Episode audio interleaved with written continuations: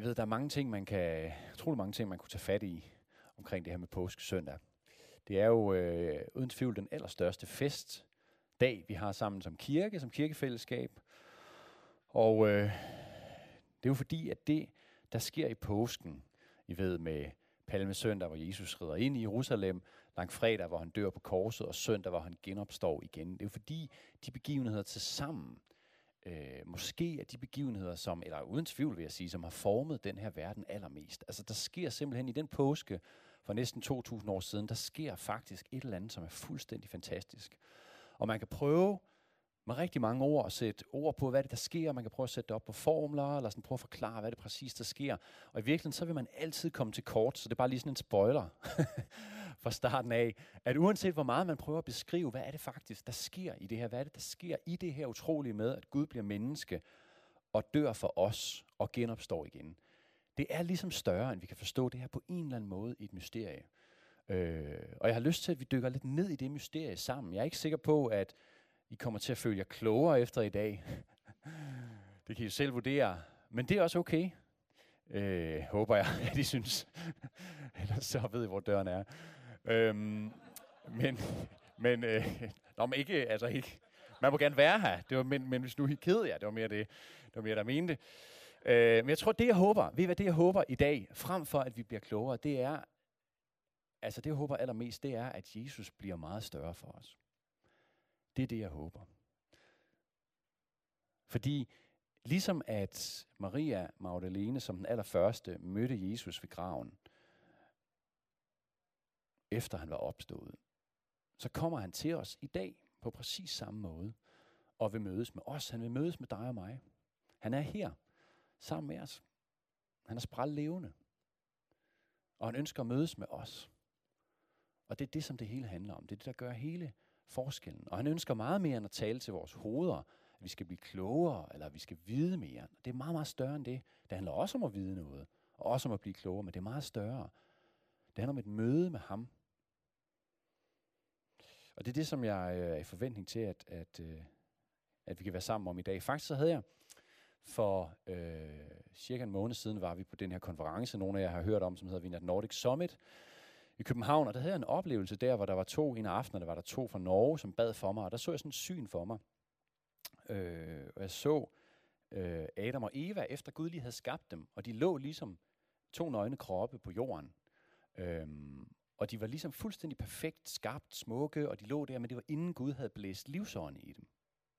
Så de lå der og var helt perfekte, men så samtidig på en eller anden måde fuldstændig døde. Og så så jeg, hvordan Gud puste, pustede ånde i dem, pustede hans liv ind i dem og de blev levende. Og det var som om, det der var min fornemmelse omkring det her syn, det var, at Gud på samme måde med os som kirke faktisk ville puste ånde i os her i den her påske. Og det er jo meget vildt, hvis det er rigtigt. Men jeg havde bare den her meget klare fornemmelse af, at Gud sagde, hey, jeg har formet jer, jeg har skabt jer som kirke, og nu er det tid til, at jeg puster liv i jer. Sådan virkelig liv, gør jeg virkelig levende. Det var en ret vild oplevelse. Og det har jeg lyst til at dele med jer her i dag som intro til det her, fordi det er det, det handler om. Det er det, det handler om. Jeg håber, du er med på det. Han er faktisk for at fylde os med liv. Det er meget fedt. Og selvfølgelig det her med liv over for død, det er jo klart, det er selvfølgelig et af de helt centrale emner ved dagen i dag. Ikke? At Jesus overvinder døden. At det, som ikke burde kunne ske, det faktisk sker.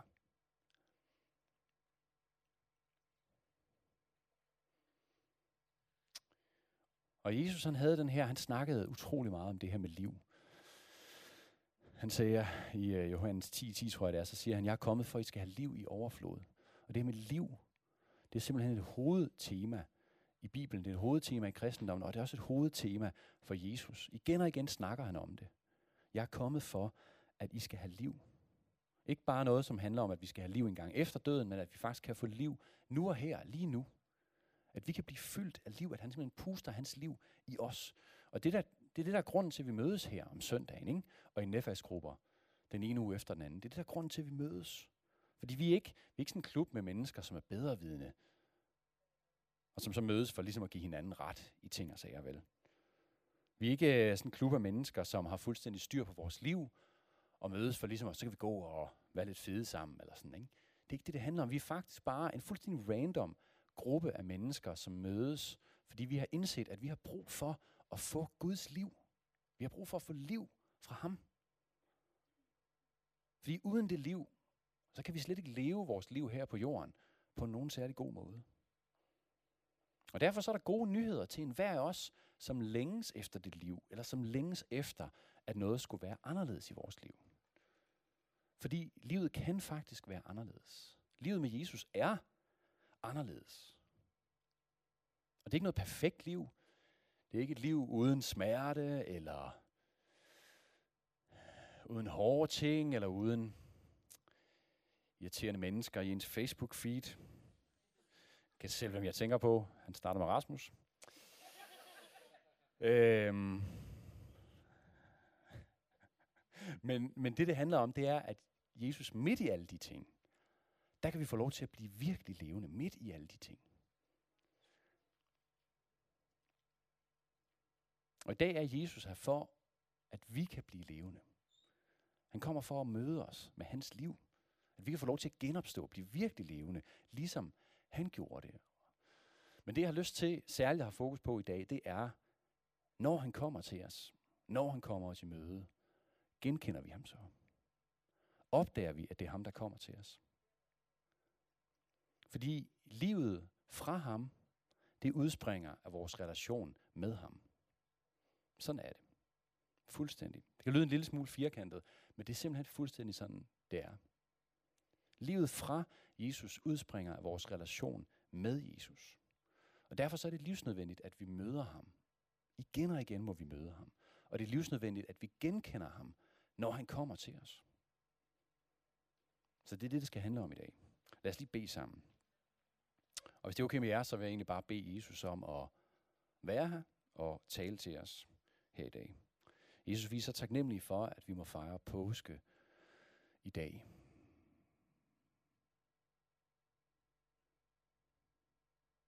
Selvom vi ikke altid kan forstå alle detaljerne, selvom vi ikke har måske det store overblik, så ved vi, at den dag, de dage for 2000 år siden, hvor du gik i døden og hvor du opstod igen, der skete noget, som var helt fantastisk, noget, som ændrede den her verden for altid.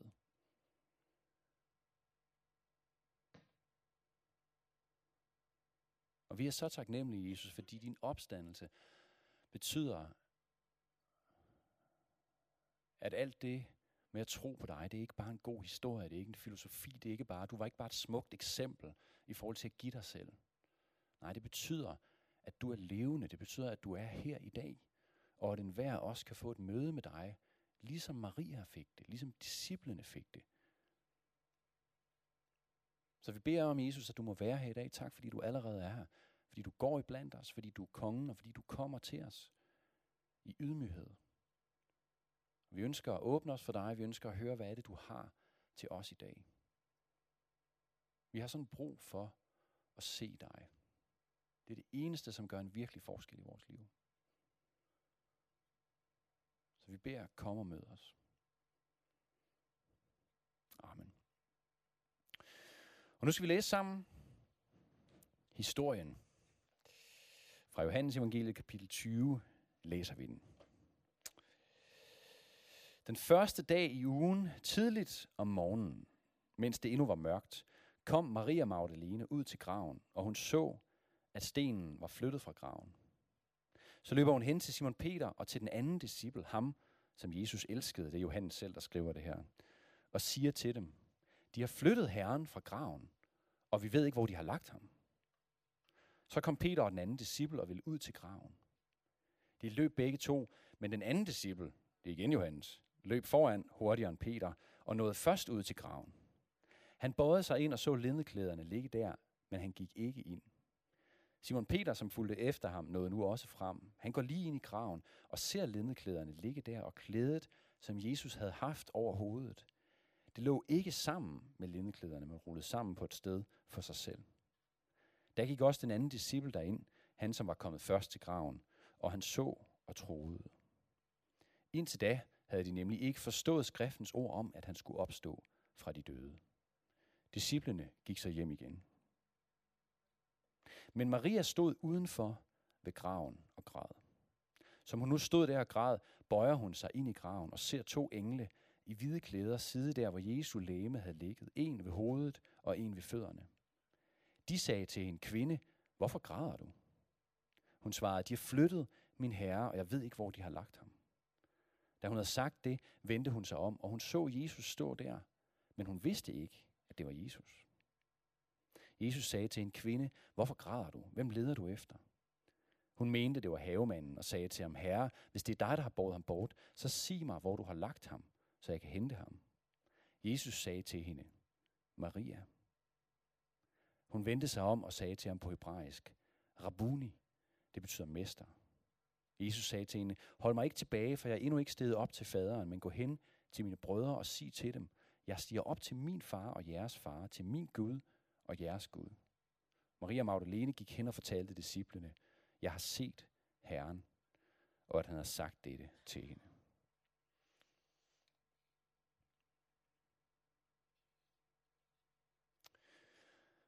Op igennem historien, så har mennesker til alle tider og i alle kulturer gjort sig forestillinger om, hvem Gud egentlig er.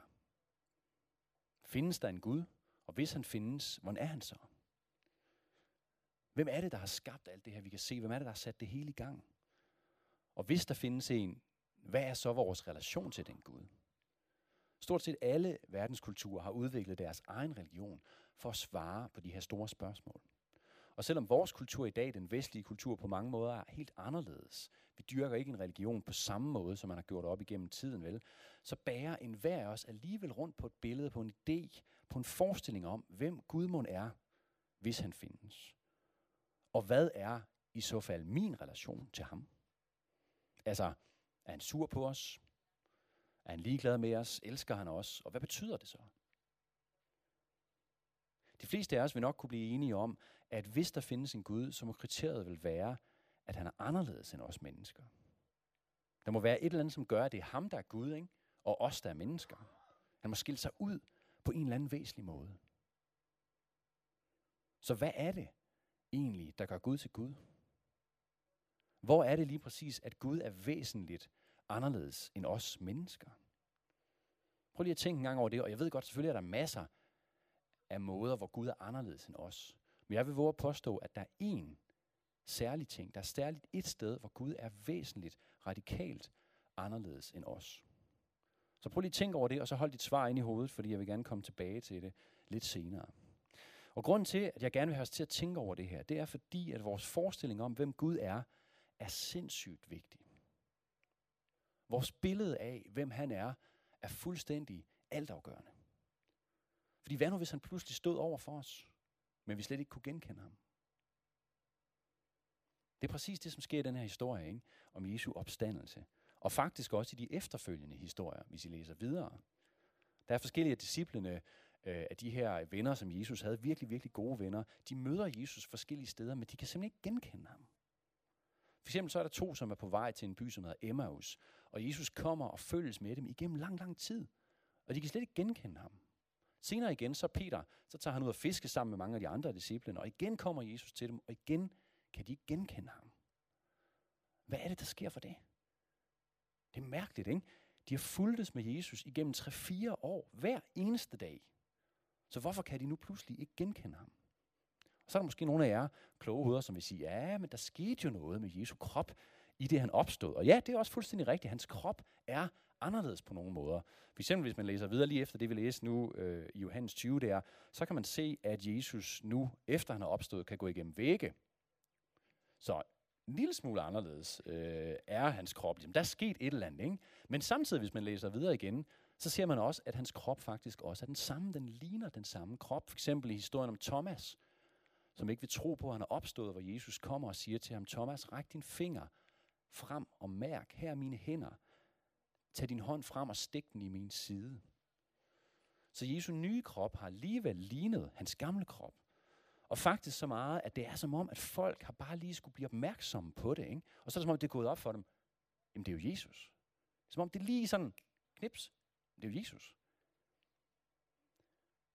Og jeg er faktisk overbevist om, at det ikke noget ved Jesus, der har gjort, at de ikke har kunne genkende ham. Jeg tror tværtimod, det er noget inde i dem selv, som har gjort, at de ikke kunne genkende ham. Og når man begynder at tænke lidt over det, så kan man egentlig godt forstå det. Ikke? Altså hvis nu, at du havde set et menneske, måske endda din bedste ven, hvis du havde set ham eller hende dø, blive slået ihjel på et kors, hvis du havde set ham udånde og hænge på korset, hvis du havde set ham blive taget ned og lagt ned i en grav og være død, så er det nok også sandsynligt, at din hjerne vil spille dig et pus, hvis du pludselig så ham komme gående to dage efter ude på gaden. Ikke? Og det kan være, at I allerede ved det, men vores hjerner er faktisk indrettet på den meget finurlige måde, at når vi har taget en beslutning om, hvordan noget ser ud, så er det faktisk det, vi kommer til at se. Også selvom det, vi i virkeligheden ser med vores øjne, faktisk er noget andet. Altså når man har oplevet noget, eller erfaret noget et vist antal gange, så vil din hjerne efterfølgende fortolke det som om, at du ser det samme. Det er ret mærkeligt, men prøv at tænk på, at de her mennesker, Jesu venner, de har set ham dø. Så det giver mening, at når de ser ham igen, ikke, at så kan deres hjerner simpelthen ikke rumme det. Og de kan simpelthen ikke genkende ham. Det er som om deres hjerne instinktivt, uden at behøver at tænke over det, tænker, at det selvfølgelig er det ikke Jesus. Selvfølgelig er det en anden. Og der er et ord for det her, jeg har ikke kunne finde det på det danske ord, men øh, på engelsk så kalder man det change øh, blindness, altså change øh, forandringsblindhed. Og jeg har faktisk øh, fundet en lille video til os, fordi jeg synes, at det her det er et meget, meget sjovt fænomen, som jeg tænkte, at vi skulle se. Øh, og vi kan lige prøve at se, Lukas, om den. Ja, nu skal I bare prøve at se. Det er en mand, der demonstrerer Most det her. of us think we're pretty observant, but with a bit of mind control, I wanted to see if I could make these people take even the most obvious things for granted. Excuse me. Do you know how to get to Trinity Church from here? You see that church down there? Yep, straight through there. And then you keep going down. sorry, almost- excuse me. Sorry, which way? You see where that church is down there? Yeah. You stay on that, which is, I believe, Broadway. And then you walk down two or three blocks, and Trinity Church is on the right-hand side. We're walking in that direction. Excuse me, you don't know where Trinity Church is, do you? Might be Wall Street and Broadway. Okay. Well, we're, we're down here somewhere, aren't we? Yeah, you see Trinity Church. Oops, sorry. Sorry. Uh, yeah. Inside the Trinity Church, right there. Yeah, yeah, yeah. If you keep going that way, you'll the way, then you go down a couple of blocks and... Uh, Thanks very much. That seemed almost too easy, so later on I see how far I can take it. Excuse me, do you know where uh, Trinity Church is? It's in that direction. Okay. Yeah. Um, last time I switched with someone who looked a little bit like me, but where's the fun in that? oh, excuse me. You know who, who best direct you? You? The other side. You see where that lady's standing? Sure. That's the booth. No, the lady in the gray. The other side. Yeah, the other side of But the you booth. so you don't know where it is? uh, exactly what street? No, but it's in that direction. Okay. yeah. Okay. Excuse me. Do you know where um, Trinity Church is from here? Yeah, fine. Come on, come on. I'll take you. Or you want to walk now? Uh, I'm gonna I'm gonna catch some other people. Sorry, So- sorry, guys. So okay, you listen. think- Once you go on Broadway, Yes. remember the numbers are going. I could have sworn it was another guy. um, once you hit the Broadway, you're going down. Yes. Walk up straight that that, way. way. and just walk straight down. You're Brilliant. gonna see it. It's right. It's really brown. That's brilliant. Thanks for your help. All right, fine. Yes, jeg tror, man fanger pointen, ikke?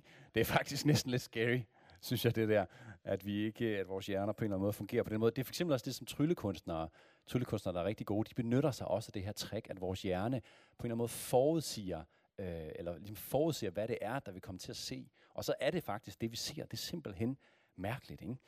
Øh, hvis ikke du har noget at lave, kan du gå hjem og søge på YouTube. Der er mange, rigtig mange fede videoer, så kun hedder, gå hjem og falde i sådan et hul der. Øhm, altså, jeg tror simpelthen, at det er noget af det, der sker i den her historie, faktisk.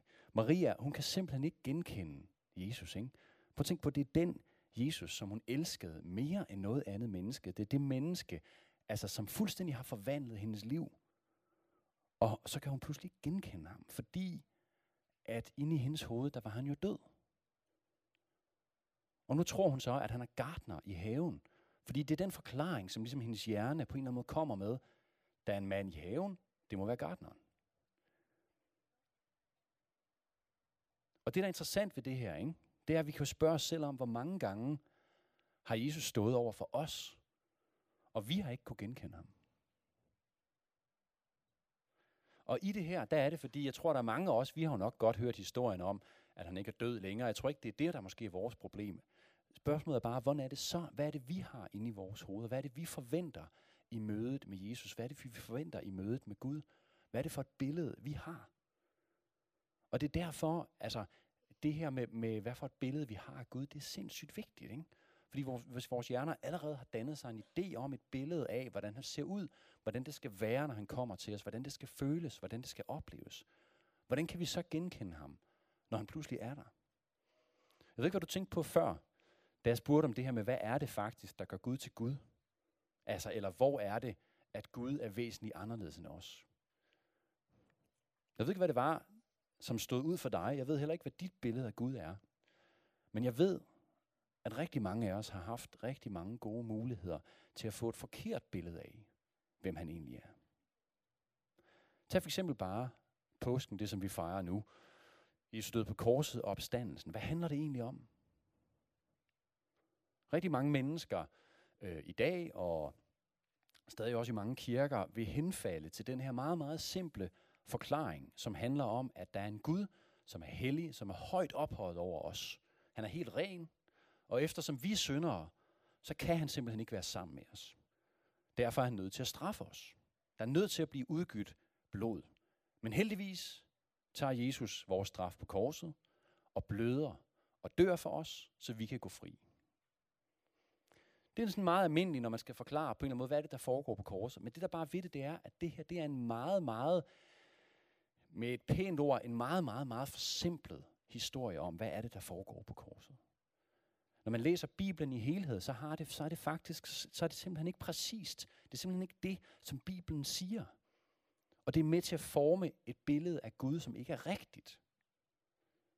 Hvis det var sådan her, det var, så burde Johannes 3,16, som de fleste af nok har hørt før, det burde egentlig have lyttet sådan her. Ikke? For således havde Gud verden, at han dræbte sin eneste søn, for at enhver, som tror på ham, ikke skal fortabes, men har evigt liv. Men det er jo ikke sådan, det lyder vel. Heldigvis. For således elskede Gud verden, at han gav sin eneste søn. Og nu ved jeg godt, at havde er et meget stærkt ord, ikke? men man kunne også forestille sig, at der stod, for således kunne Gud egentlig ikke særlig godt lide verden. Eller hvad det nu var, I, I forstår pointen, ikke? Det der bare ved det, det er, at rigtig mange af os og mange kirker falder tilbage i den her alt for forsimplede forklaring om, hvad er det faktisk, der sker. Og som en konsekvens af det, så ender vi med at prædike øh, altså en, et billede af en Gud, som er hård, som er uforsonlig, som kræver blod, for at nærmest for, at hans blodtørst på en eller anden måde kan blive tilfredsstillet. Ikke? Det er nok ikke sådan, man vil sige det, men indirekte, så er det faktisk det, der sker. Og når vi hører det her hundredvis af gange, så det, der sker med os, det er, at vi kan ikke undgå at få et billede af en Gud, som måske nok elsker os på en eller anden måde, men som nevertheless ikke rigtig kan holde os ud, eller ikke rigtig kan være i rum med os, fordi han er jo hellig. Og, og der sker også det, hver gang man tænker på Jesus, så får man sådan lidt dårlig samvittighed, fordi det er jo din skyld, at han måtte hænge og bløde på det kors. Ikke? Det er jo din skyld. Jeg havde selv den her tanke meget, meget tit som barn, at når det handlede om, at jeg skulle lade være med at synde, altså lade være med at gøre noget, som var forkert, så handlede det om, at hver eneste gang, jeg syndede, så var det ligesom om, jeg lagde en ekstra synd på Jesus skulder. Så tilføjede jeg noget ekstra smerte til hans død. Der er garanteret nogen af jer, som har haft det på samme måde. Nærmest som om, at jo mere vi synder, jo mere synd er det for Jesus. Men ved I hvad, det er faktisk, jeg ved godt, det lyder lidt provokerende det her, men det er faktisk ikke synd for Jesus, det der skete på korset. Fordi hvis det er vores forståelsesramme, ikke, at det der sker, det er synd for Jesus, så har vi misforstået det. Fordi Jesus, han gik fuldstændig frivilligt ind til sin død. Der var ingen, der tvang ham. Heller ikke hans far i himlen. Han valgte helt selv at gøre sin fars vilje. Og måske er du her, som har det her billede af Gud. Et billede af Gud, som er en Gud, som måske nok elsker dig på en eller anden måde. Dybt nede et eller andet sted. Men som i virkeligheden er skuffet, eller som er vred, eller som er decideret blodstørstig. Eller måske bare fjern, fordi han ikke kan være i rum sammen med dig. Og måske skal det være i dag, at du får renset ud i dit billede af, hvem Gud i virkeligheden er.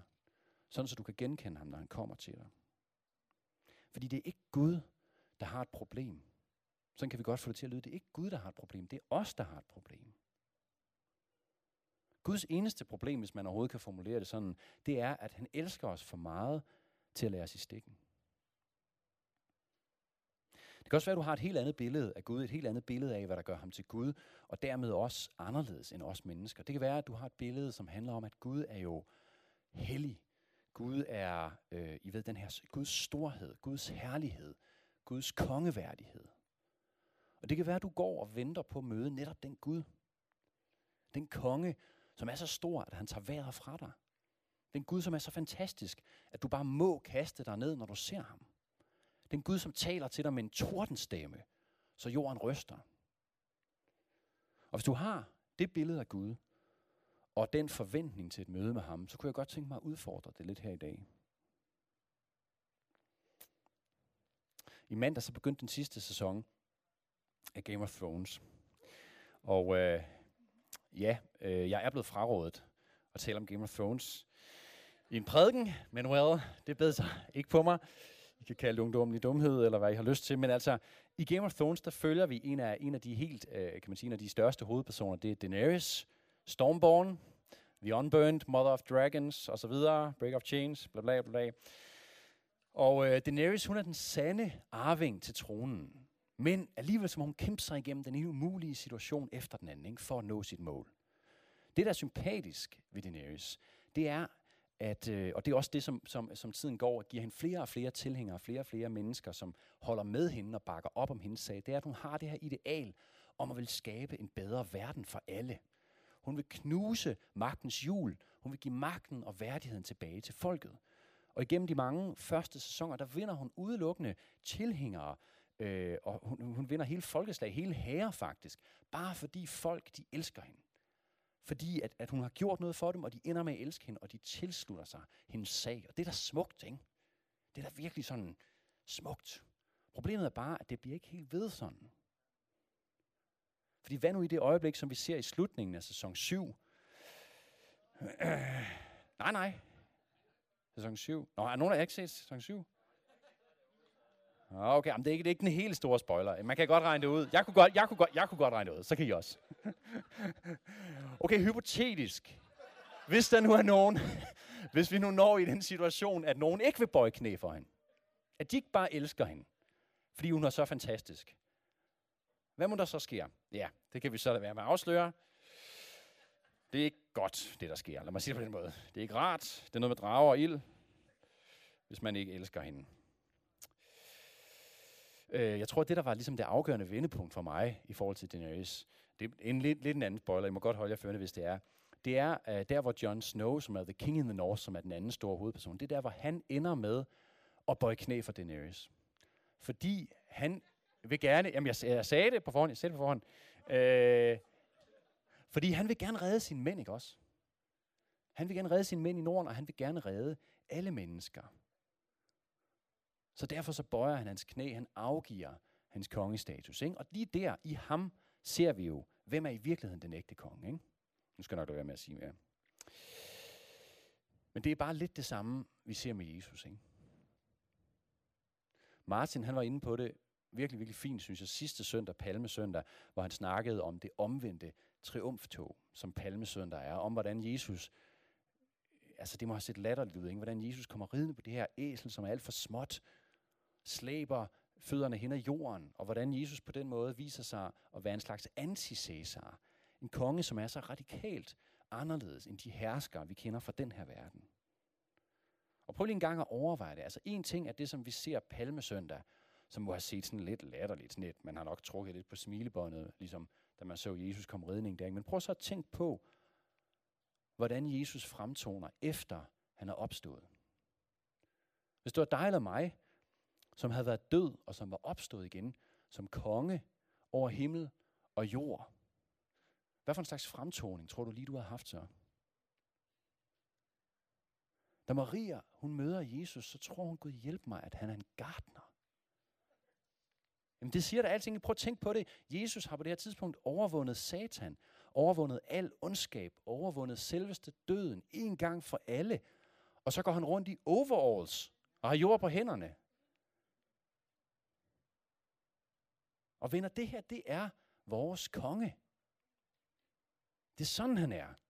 Og det er sådan, han kommer os i møde, også i dag.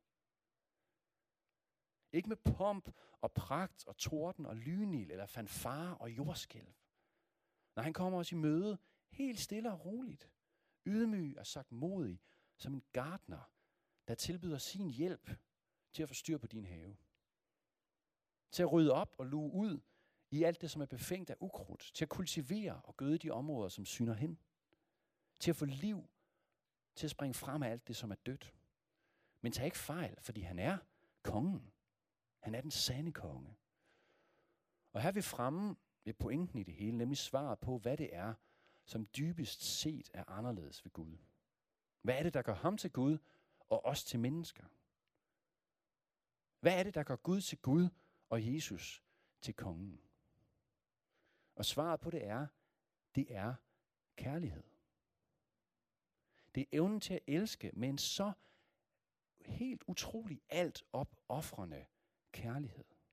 Evnen til at sætte sig selv og sine egne behov og sin egen smerte, ja endda sin egen død, til side for at redde os.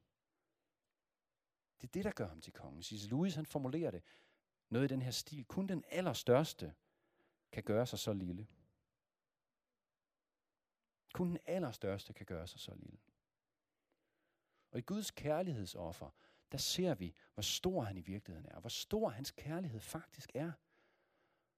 Og vi ser, hvem Gud er, nemlig selvopoffrende kærlighed. En kærlighed, som er stærkere end døden. En kærlighed, som overvinder alt.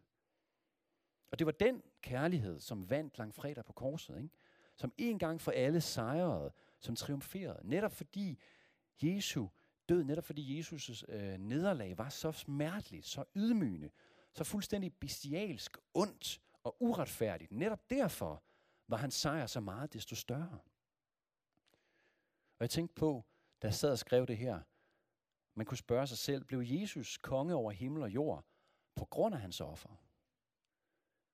Eller var det ikke lige så meget sådan, at hans offer beviste, at han allerede var den eneste sande konge? For kun den allerstørste kan gøre sig så lille. Og Paulus udtrykker det i det, man kalder for Filipperbrevshymnen, som muligvis har været en lovsang, som man allerede sang på Paulus' tid. Meget fedt, som Paulus citerer her, men som lyder sådan her. Han, som havde Guds skikkelse, og det er altså Jesus, regnede det ikke for et rov at være lige med Gud, men gav afkald på det, tog en tjener skikkelse på og blev mennesker lige. Og da han var trådt frem som et menneske, ydmygede han sig og blev lydig ind til døden. Ja, døden på et kors. Derfor har Gud højt ophøjet ham og skænket ham navnet over alle navne, for at i Jesu navn hvert knæ skal bøje sig i himlen og på jorden og under jorden, og hver tunge bekende, Jesus Kristus er Herre til Guds faders ære. Og den her danske oversættelse er en lille smule kryptisk. Det første af det, det her med, at han regnede det ikke for et rov at være lige med Gud, men det, det i virkeligheden betyder, øh, og det som også originalteksten meget, meget tydeligt indikerer, det er, at Jesus ikke valgte at bruge sin position som Gud til at søge sin egen ære, til at søge sin egen vinding. Det er det, der er det her med ikke at regne det som et rov. Han regnede det ikke som noget, han bare kunne bruge på at ophøje sig selv. Og det er jo præcis det, som er den store forskel på Gud og os. Ikke? Tænk på det. Hvorfor spiser Eva og Adam af frugten i haven? Hvad er det, slangen frister dem med? At de kan blive lige Gud.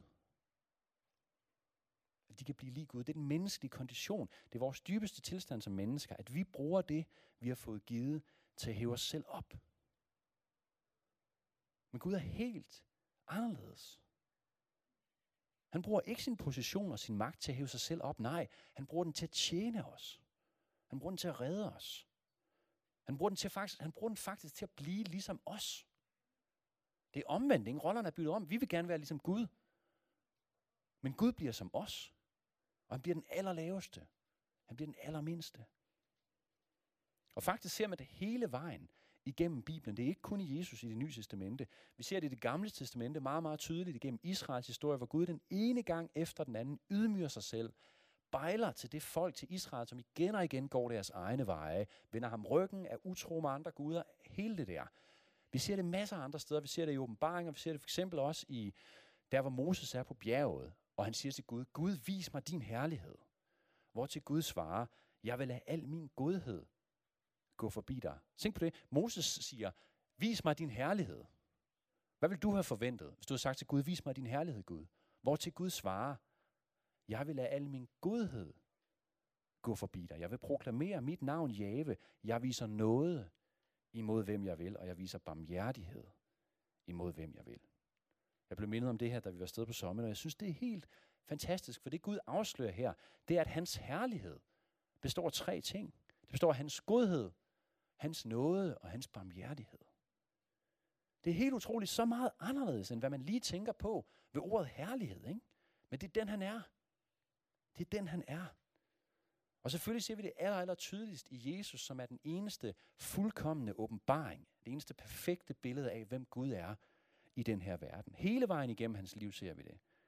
For han bliver født uselt i en fattig familie, uden for ægteskabet, i en stald. Hele vejen op igennem hans liv, hvor han gang på gang tjener mennesker på hans egen bekostning. Han helbreder og bespiser mennesker, til han er ved at sejne af træthed. Han vasker sine disciples fødder. Han spiser med toller og prostituerede. Hver eneste gang han udførte mirakler, og det gjorde han jo en hel del, han lavede faktisk de vildeste mirakler, så pegede det kun på én ting, nemlig på hans kærlighed til mennesker. Der var ikke én gang, han brugte et mirakel til at pege på sig selv, til at løfte sig selv op. Tværtimod, når folk de krævede tegn og under, så nægtede han. Han ville ikke. Og i stedet så tog han sig af de fremmede, han tog sig af de fattige, han tog sig af de faderløse. Hans liv det er faktisk, hans liv det er en lærebog i sådan, how to completely destroy your own reputation and honor. Det er hans, sådan er hans liv. Fordi alt, hvad han gjorde, alting var for at tjene andre.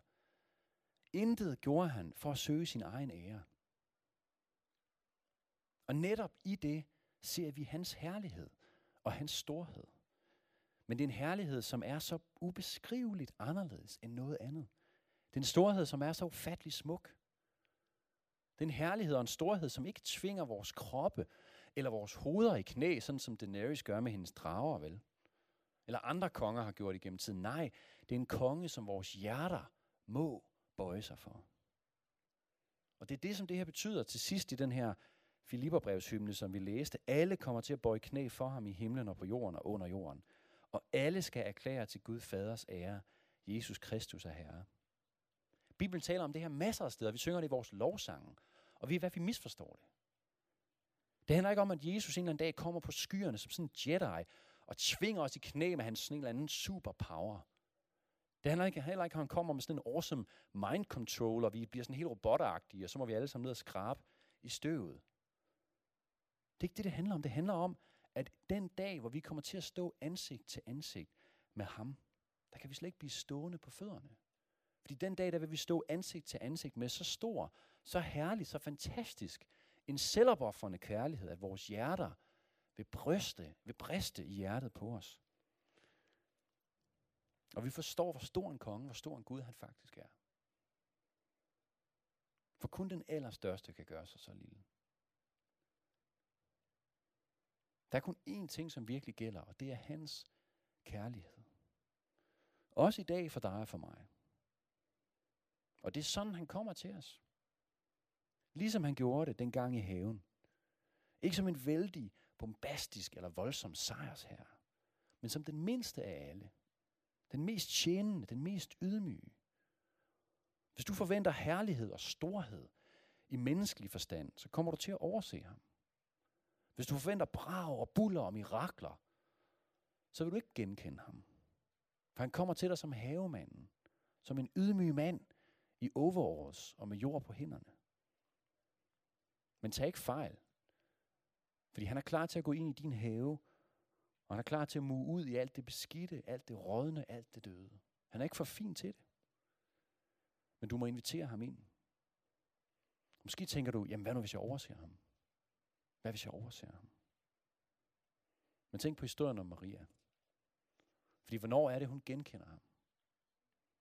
Lad os prøve at læse. Hun mente, det var havemanden, og sagde til ham, Herre, hvis det er dig, der har båret ham bort, så sig mig, hvor du har lagt ham, så jeg kan hente ham. Jesus sagde til hende, Maria. Jesus kalder hende ved navn. Og lige der i det sekund, der ved Maria, på trods af al logik, på trods af alt det, der sker i hendes hjerne, change blindness, eller whatever det er, det handler om, alt det, der prøver at forklare det væk, der ved hun i sit hjerte, at det er ham. At det er hendes Jesus. Fordi ingen siger hendes navn, som han gør. Ingen siger det stille, uden at hæve stemmen, men alligevel med en inderlighed, som om han vil give hele verden for bare at være sammen med hende. Hvilket er præcis det, han ville, og præcis det, han gjorde. Han gav alting for at være sammen med os. Har du hørt ham sige dit navn? Stille, uden at råbe. Ikke i tordnen, men i, i, i en visken, i en stillhed. Men med en inderlighed, med en kærlighed, som skærer igennem alle menneskelige rationaler. Skærer igennem al frygt. Har du hørt ham sige dit navn? Ellers så vil jeg gerne bede for dig lige om lidt. Og så tænkte jeg, at jeg ville bare slutte med lige at fortælle noget mega pinligt. Bare fordi, nu har jeg chancen. Jamen, det er faktisk fordi, at øh, her de sidste par år, øh, der, er det, der, der er det som om, at jeg ser Jesus øh, mere og mere i sådan forskellige hverdagsting. Øh, særligt i historier og film. Og det kan lyde øh, fint nok, indtil du så får at vide, at det handler faktisk særligt om, når jeg ser tegnefilm sammen med vores piger. Og det kan lyde meget fromt eller heldigt eller sådan noget, men det er, det er en lille smule pinligt, fordi det sker faktisk næsten hver gang, vi sidder og ser tegnefilm, at jeg ender med at sidde og tude en lille smule. Og det er altså virkelig pinligt, fordi jeg tuder hver gang, vi ser Kung Fu Panda. Jeg tuder, når vi ser Løvenes Konge, og jeg tuder endda, når vi ser Frost. Og jeg, jeg prøver at skjule det, Anne. Jeg tror ikke, Anne opdager det så tit. Jeg får skjult det. Men det er fordi, hver eneste gang, der er en historie, hvor et menneske, eller et dyr for den sags skyld, offrer sig for et andet menneske, så ser jeg Jesus. Jeg ser ham i det. Fordi alle gode historier i den her verden, de har det her som omdrejningspunkt. Fordi det er dybest set den eneste historie, som er værd at fortælle. Det er historien om selvopoffrende kærlighed. Og det er så appellerende for os, det er så dragende for os som mennesker, fordi det dybest set er så fremmed for os. Fordi det eneste sted, vi virkelig møder det, det er i Jesus. Det er det, som gør ham så ufattelig smuk. Det er det, som gør, at vi bare må bøje knæ for ham. Det er det, som gør, at han er min konge og min Gud. Jeg kunne godt tænke mig, at vi bare lige ventede i stillhed et par minutter, halvandet minut måske. Fordi jeg ved, at han er her i dag, og jeg ved, at han står klar til at møde os. Ligesom han gjorde med Maria. Han er ikke død, han er levende. Han er ikke vred. Han elsker os. Han er ikke langt væk. Han er tæt på os. Han er ikke skuffet. Tværtimod så længes han efter dig. Han længes efter at møde dig.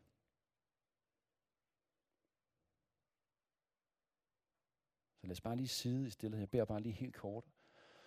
Så sidder vi bare lige i stillhed og venter på ham.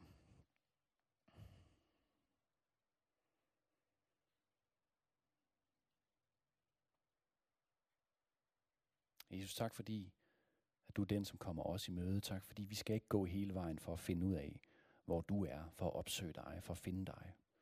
Du kommer til os. Du går igennem ild og vand, du går igennem død, for at være sammen med os. Og tak, Jesus, at du kommer til os i dag, præcis ligesom du gjorde den dag. Ikke med buller og brag, men ydmyg, stille, inderligt og kun med kærlighed. Og Jesus, vi længes efter at se dig. Fordi vi ved, det er det eneste, som gør en virkelig forskel i vores liv. Vi kan blive klogere på alt muligt. Vi kan tage os sammen. Men det eneste, som forvandler os, det er, når vi ser dig, ser dig i al din skønhed. Så jeg beder om, du må vise dig for os nu, Jesus.